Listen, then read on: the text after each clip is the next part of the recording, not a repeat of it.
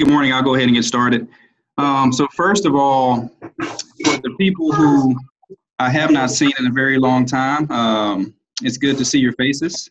Uh, I haven't been to Malaysia in about two years, so it's, it's very excited to see everyone I haven't seen. To, to those of you who don't know me, I'm going to share my screen and just introduce myself and my family to you briefly. Um, hey, Eric, if you can, can you just give me permission to share my screen? Uh, you have me disabled.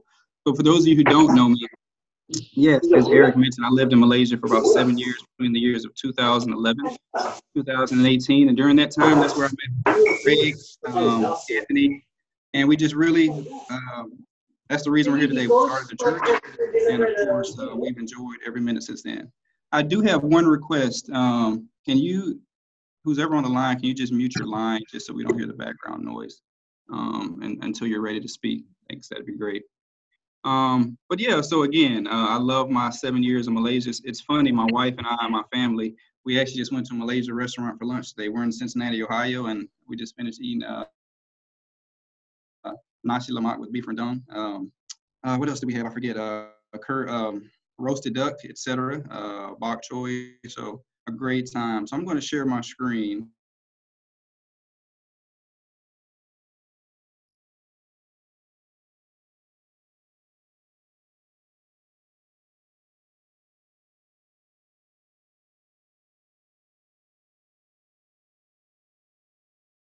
Of course, my wife, Jenny, my three kids, Matt and Miles and Emery.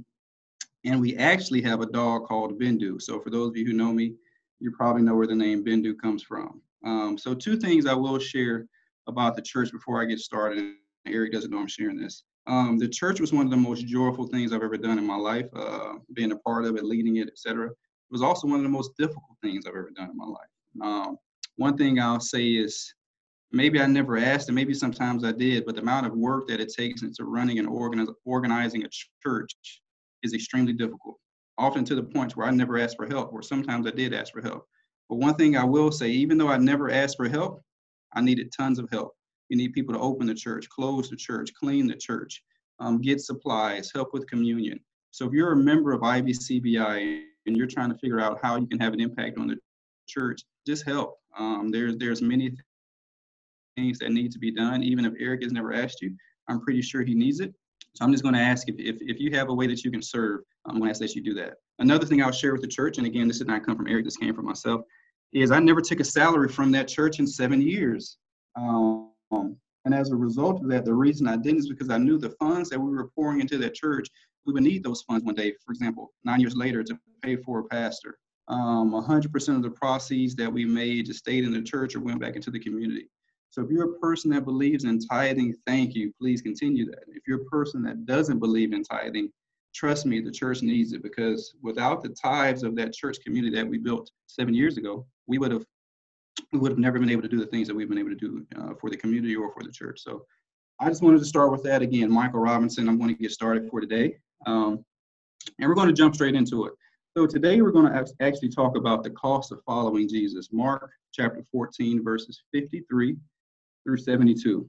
So I'm going to show the I'm going to show the text on the screen, um, and then I'm going to go into a, a little bit of teaching. But we're going to I'm going to teach today on Mark chapter 14 verses 53 through 72. I'm going to read the text first because it is extremely long, and then after that I'm going to explain exactly what it is that I just read, and then I'm going to figure out how can we apply that to our daily lives. So I'm going to read the text first, then we'll pray and we'll get into the word.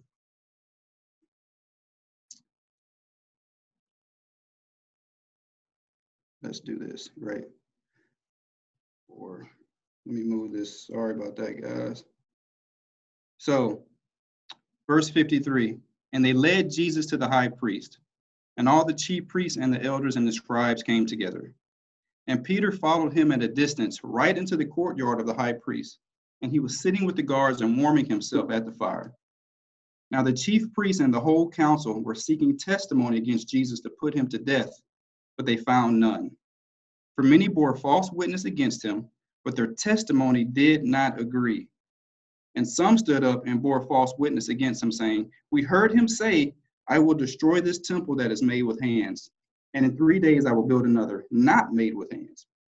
Yet even about this, their testimony did not agree. And the high priest stood up in the midst and asked Jesus, Have you no answer to make? What is it that these men testify against you? But he remained silent and made no answer. Again, the high priest asked him, Are you the Christ, the Son of the Blessed? And Jesus said, I am. And you will see the Son of Man seated at the right hand of power and coming with the clouds of heaven. And the high priest tore his garments and said, What further witnesses do we need? You have heard his blasphemy. What is your decision? And they all condemned him as deserving death. And some began to spit on him and to cover his face and to strike him, saying to him, Prophesy. And the guards received him with blows. And as Peter was below in the courtyard, one of the servant girls of the high priest came. And seeing Peter warming himself, she looked at him and said, You also were with the Nazarene Jesus. But he denied it, saying, I neither know nor understand what you mean. And he went out into the gateway, and the rooster crowed. And the servant girl saw him and began again to say to the bystanders, This man is one of them. But again he denied it. And after a little while, the bystanders again said to Peter, Certainly you are one of them, for you are a Galilean. But he began to invoke a curse on himself and to swear, I do not know this man of whom you speak. And immediately the rooster crowed a second time. And Peter remembered how Jesus had said to him, Before the rooster crows twice, you would deny me three times. And he broke down and wept. Let me pray. Lord, I just want to thank you for giving me the opportunity to speak to IBCBI today. I pray that my words come out exactly the way that you want them to be heard. And I just pray that the congregation receives exactly what it is that you want them to receive. In your son, Jesus Christ's name, we pray. Amen. Hey, so let's go into the teaching. I'll start with verse 53. I'm going to read from the Bible. You can follow along. You can look at the screen, however you prefer is fine. So let's briefly talk about the situation. Let's talk about the situation that Jesus and Peter is in right now.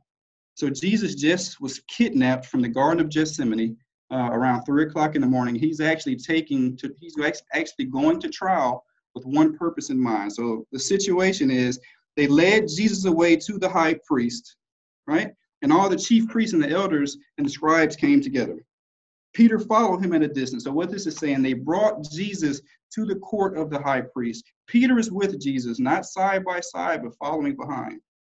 They brought Jesus to this trial or to this council for one reason, one reason only. In verse 55, it says why they brought Jesus to this council. Now, the chief priest and the whole council were seeking testimony against Jesus for one reason to put him to death.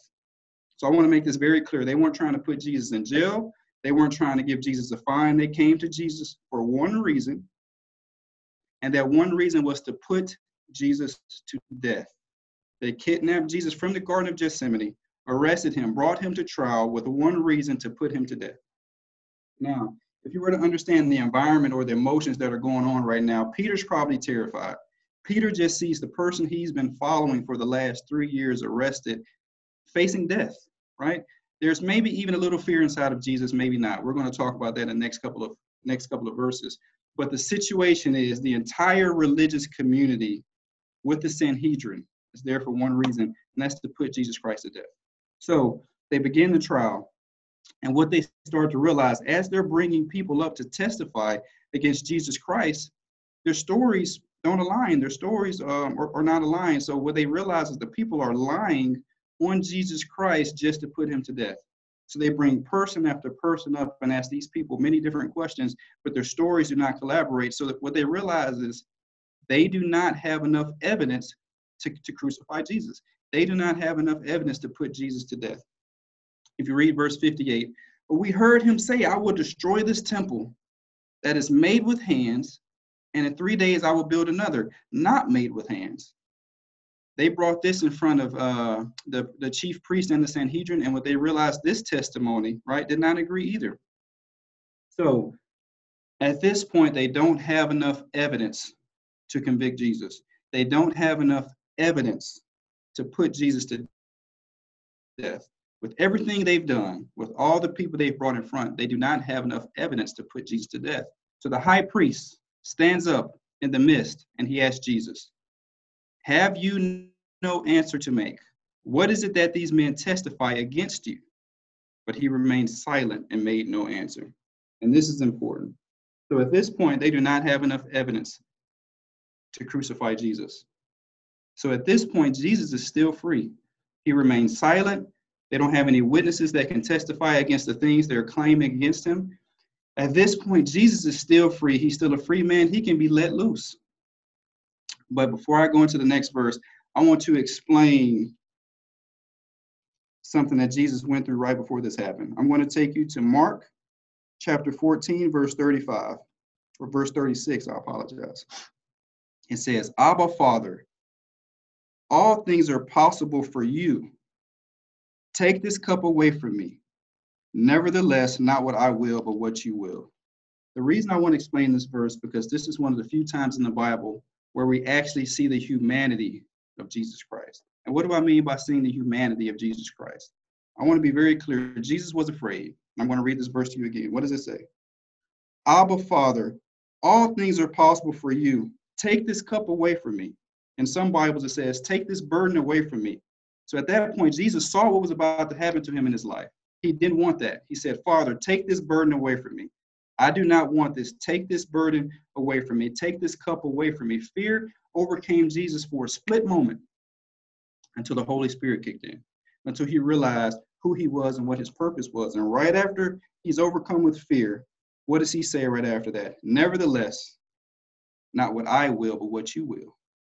So even though Jesus was overcome with an unsurmountable amount of fear, right after he recognized it was fear, he remembered the promise he made to us through love that he wanted to die on the cross for our sins and that he would die on the cross for our sins. So Jesus was able to overcome his fear of dying just by loving us, and he ended up following his Father's will. Now, so let's bring us to verse 61. But he remained silent and made no answer. Again, the high priest asked him, Are you the Christ, the Son of the Blessed? Jesus is standing in front of the Jesus is standing in front of the elected, the religious officials in the community right now. And he knows they brought him to court for one reason, to crucify him. They're looking for a reason to kill Jesus. At this point, Jesus looks at the Sanhedrin, the chief priest, at everyone in the community. He looks at them in the face and they say, Are you the Christ, the Son of the Blessed? And Jesus says, I am. With no fear, I am. And you will see the Son of Man seated at the right hand of power and coming with the clouds of heaven. He stands up in front of that adversity. He stands up in front of that fear, and he puts his Father's will before himself. For one reason, because of the love of us. He knows that the second he does this, is going to lead to death. Now, Jesus was faced with an unsurmountable challenge or a test or even fear. But he loved the will of his father so much, and he loved his father so much to where he moved forward. What if Jesus would have said no at this point? If Jesus would have avoided and said, No, I'm not the Son of Man, just to survive, we would have never known the Jesus that we know today. So let's look at how Peter responded in this same situation. And that's why I think these two texts are so important because it gives us the example of what Jesus of what Jesus Christ did. And right after that, it gives us the example of what Peter did. So Peter's faced with the same situation. He's in the he's in the courtyard, he's with the servants. He's seeing everything that's happening to Jesus Christ. He knows that they brought Jesus to the court for one reason, and that was for death. So Peter at this point is probably afraid. Um, the same as any of you would be probably afraid. I've shared this story uh, with many people, and they always say, Hey, Mike, if I was living then, I wouldn't be afraid.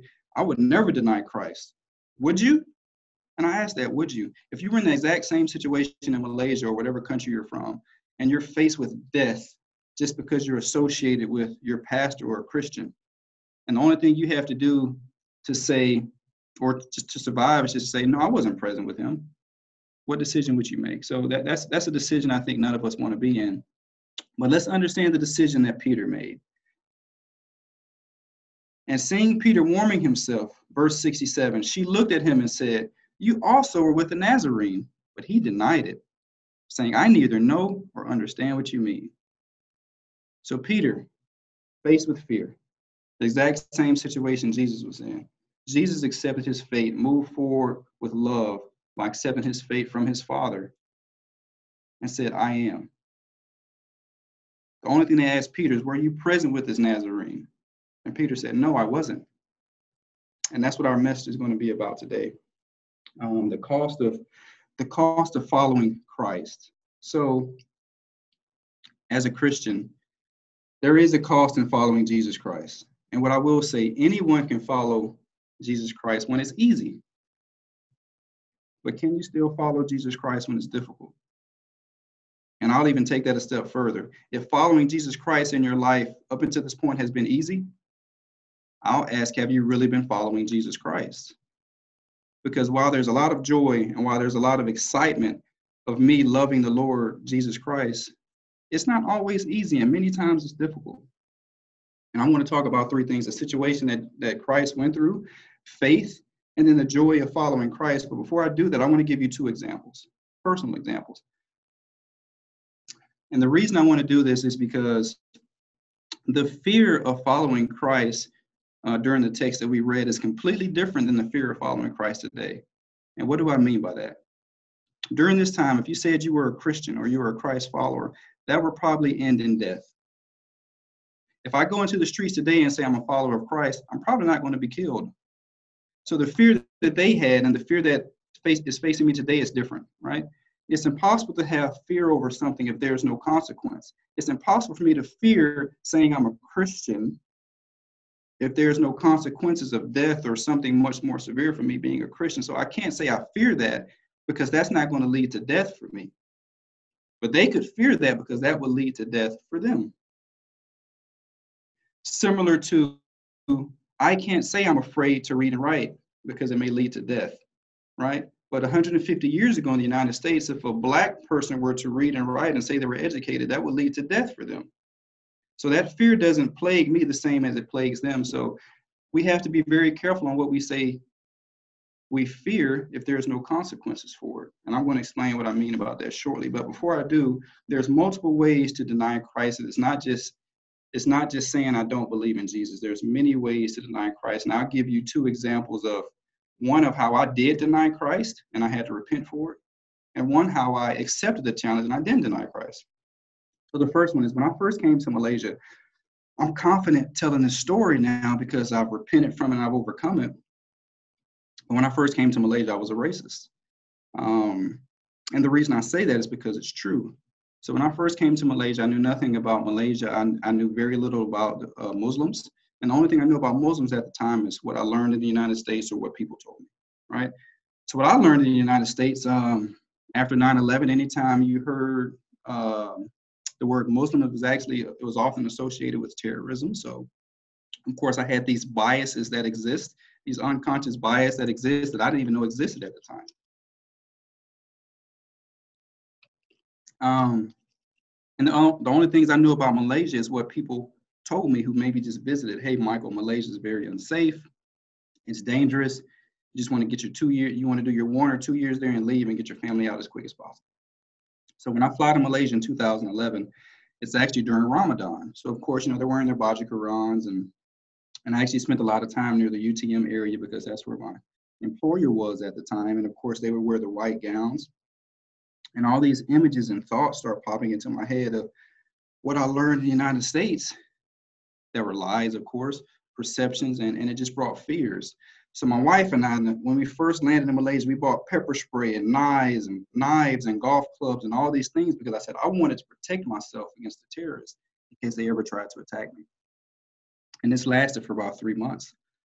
But in, at the same time, my wife and I, we also said we don't want to have any American friends during the time we're in, the, in, in Malaysia because we really wanted to dive into the community and learn the community and really love the people. So of course I was over there during Ramadan, so people are inviting me, people are inviting me for dinner and buka puasa, and we're eating all these different type of types of foods. And what I realized is the Malay people were just loving people. They were kind. The amount of love and appreciation I experienced in Malaysia is more than I've ever experienced in my own country. The amount of love I've experienced as a, as a Christian, as a black man in Malaysia is much greater than I've experienced in my own country. And it was about three months in, I realized I was an idiot. And I dropped to my knees in tears and I had to repent. But it wasn't until I dove into that culture, it wasn't until I really immersed myself into that lifestyle and became friends with them that I realized everything I learned in the United States was false. Everything, all the unconscious bias that I had in my head was wrong, right? But it took that experience and it took me admitting to that. Um, but at that point, I didn't go to Malaysia with love in my heart saying, hey, I want to treat these people as children of God, even though we think differently. So that's the time where I probably did deny Christ because I wasn't moving as a Christian with my thoughts. Um, another time um, is with my employer in Malaysia. Not going to say the name of the employer, but I was the plant manager, and anytime I run a plant, I'm friends with everyone in that facility. And so one day I was talking to the janitorial crew, and we were having a conversation over lunch. And I told them I live in Horizon Hills, and they said, "Wow, that's a nice area. I've never been there." And I said, "Well, you should come over for some time. Just come over, and we can have dinner." So they came. Two of them came over, and we had dinner at my home. And in the midst, midst, of, midst of us talking, I said, Hey, what do you guys normally do for dinner? And they said, Well, last night we had rice and gravy. They were so excited. And they were from, I think, Nepal or Bangladesh, I forget. So the rice and gravy, the first time they said it didn't catch me off guard because it's common. I asked them again, Hey, so what are you guys going to do tonight for dinner? And they said, Oh, tonight we're going to have rice and gravy. So I, the Spirit spoke to me. I said, Why are you eating rice and gravy every night? You're not going to mix chicken in? And they said, Well, Mike, we haven't been paid in four weeks. I said, Okay. So I thought to myself, and I said, I know their employer had been paid, but they haven't been paid in four weeks. So I went back to the office on that Monday morning and I brought their employer in and I said, Hey, you don't need to know where this rumor is coming from, but I know your employees haven't been paid in four weeks. I said, you have seven days to ensure your employees are paid, and it better never happen again. And if it does, you will not be in the next contract review. After that, the employees were paid. I never had that problem again. But at the time, I could have easily responded and said, hey, this is not my responsibility. Or maybe I should talk to corporate about it. Or maybe this is just this is just the way things work in this region of the world. But the Lord said, no, you're a Christian. I put you in this position of power and authority for a reason. And if you have to sacrifice your comfort, Michael, to do this, then do it because those people will never see me until they see love, right? So I had to love them enough just to serve them. I wasn't I wasn't preaching to these individuals, but the only thing they needed was food, and I could provide that. So there's multiple ways you can deny Christ without standing in the street and said and saying, "No, I'm not a Christian." you can deny Christ when you're faced with that opportunity to love someone and you choose not to, right? So let's apply that to maybe some examples in Malaysia. So Malaysia, are you ever in one of your ethnic groups, like your Chinese groups or your Malaysian groups or your Indian groups, or or if you're foreign from whatever region, and your friends and family members start talking about another group of people? Are you silent at that point, or do you intervene with love? And do you coach your family and friends and teach them or are you just silent and walk away? And if you're coaching and teaching, that's love. But if you're silent and walk away, maybe you're denying Christ at that point. Or let me take this a little further, and maybe this is a little personal, more personal. What about if, and I could be talking to you in this situation or someone you know, what if you have a Filipino helper or a helper from Bangladesh or Nepal and you see them being mistreated by a family member or a friend? Do you allow that to happen or do you intervene with love? And do you say that's wrong? Because I can assure you that's not the will of the Father that those individuals are mistreated. So you will have that opportunity to love. Or how do you respond in that situation? So, as Christians, we're going to get many opportunities to show people we love Christ, and we're also going to get many opportunities to deny Christ. But if following Christ for you is easy, you're probably not following Christ. And we're always going to be in situations to where we may have to go against the crowd to do what the Lord wants us to do. Right? We may have to stand in front of that angry mob and say, Yes, this is what I believe in, even if it costs everything I have. We may have to say, Yes, this is my friend, even though they don't think the same way you think right? But there's going to be many times in your life where it's not just, hey, are you a Christian? It's more to it than that, right? Our faith will be tested every single day. So again, I'll say it again anyone can follow Jesus Christ when it's easy, right? But are you willing to follow him when it's not? Last couple words, but before I do, I want to go to verse Mark chapter, or I'm sorry, Matthew chapter 10, verse 35. Matthew chapter 10, verse 35. 34 and 35. Don't assume that I came to bring peace on the earth. I did not come to bring peace, but a sword. For I came to turn a man against his father, a daughter against her mother, a daughter in law against her mother in law, and a man's enemies will be the members, members of his household. But what the Lord is saying, sometimes following Christ, following Him, is going to mean you're not going to agree with your mother or your father or your friends. Because if it was my responsibility to feed that janitorial crew, even though that wasn't a popular thing to do or my, or my company told me not to, that's what I'm going to do, guys. Because I have to answer to Him first. So I just want to ask you have you ever been in those environments? Have you ever been in those situations where you've had the opportunity to do the right thing and you were silent and you said nothing? Because if you look at Jesus, the thing that he was afraid of the most in, in, in, in Mark chapter 14, verse 36, Abba Father, take this burden away from me. He was afraid of death. The thing that he was afraid of the most is the reason we remember him today. If he never dies on that cross, if he never bears that burden, if he never moves forward, he's not the Jesus that we know today. So, do you believe in Jesus enough to, when everyone is saying yes, you say no? Do you believe in Jesus enough to, when everyone is pouring hate, you're pouring love? Do you believe in Jesus enough to submit to his will by any means necessary? And you may say, Michael, I'm not strong enough to have those conversations. Okay, are you strong enough to pray? Because that works as well. And I'll give you an example where prayer works instantly if you believe we had a Filipino helper in the church. No need to say her name, but I took her. We, we we had a church service, and after church service, we we went to lunch at my favorite restaurant, Bindu. We went to lunch, and the whole time we were eating, she was terrified, and I couldn't figure out why she was terrified. And and someone says, Mike, she's afraid to go home. I said, Why is she afraid to go home? And she and they just start telling me stories about her employer. And instantly, I'm angered. I'm upset because the, the things I'm hearing is I'm hearing this said about another another human being, right? So I'm upset. So I start so so we stop the car and we just start praying for her before we take her back to her house.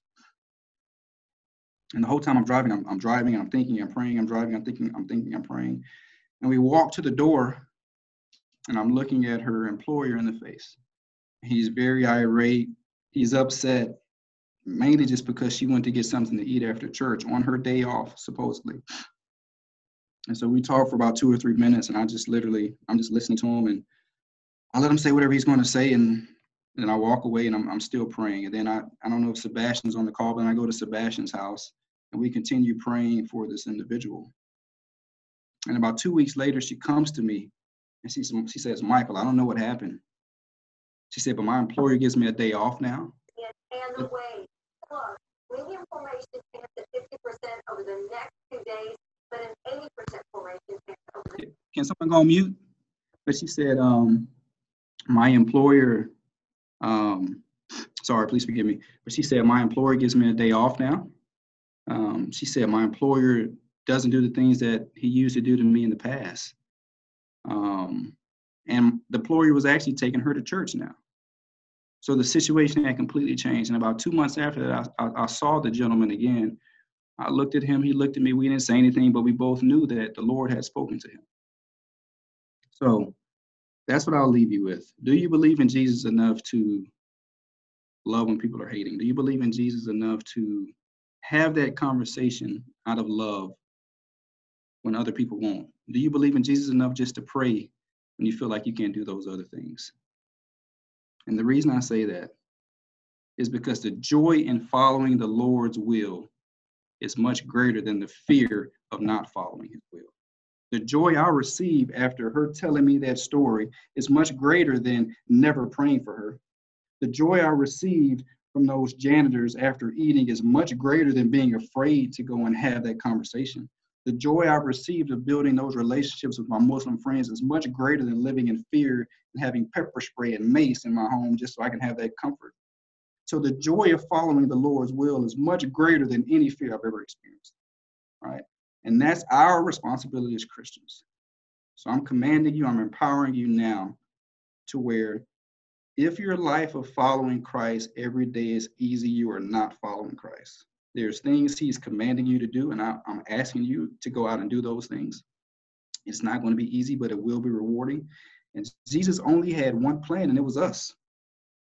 He's not coming back a second time until he's judging us. So the things that need to happen on this earth, the things of love that need to move forward, he's not, he's already done everything he's going to do. Now he's put the power in us to do it. And I'm 100% confident that if we act in his will, we can do those things. That's all I wanted to say. I'm going to close in prayer. I'll hand it back over to Eric. Lord, I just want to thank you uh, for giving me the opportunity to speak to IBCBI um, again. Lord, I love that church. I love everyone in the church, all the members, um, Sam Chung, Craig Davis, uh, Mark Davis's family. I'm forgetting names, Sebastian. Um, Lord, there's just so many wonderful, uh, Louisa, there's just so many wonderful people I miss, Shabazz, uh, Riberas. Lord, I just pray that everyone that heard this message today, uh, you speak to them. And I just pray, Lord, that um, if I do have the power to, to, to visit the church again, it's, it's stronger and it's better than it ever was before I left. And these things I ask in your son, Jesus Christ's name, I pray. Amen.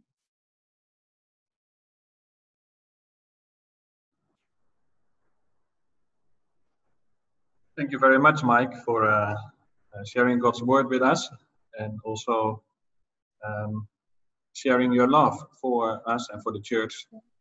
Um, thank you for taking the time. I know it's uh, quite late uh, where you are in the US already, so thank you very much.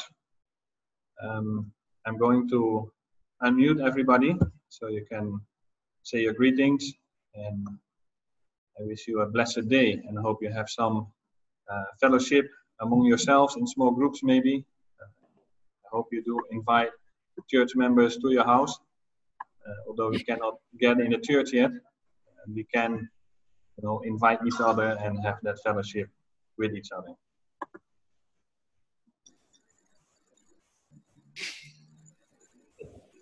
God bless. God bless you all. It was good to see you all. Bye, Mike. Thank you, Mike. Thank you for the message. Bye.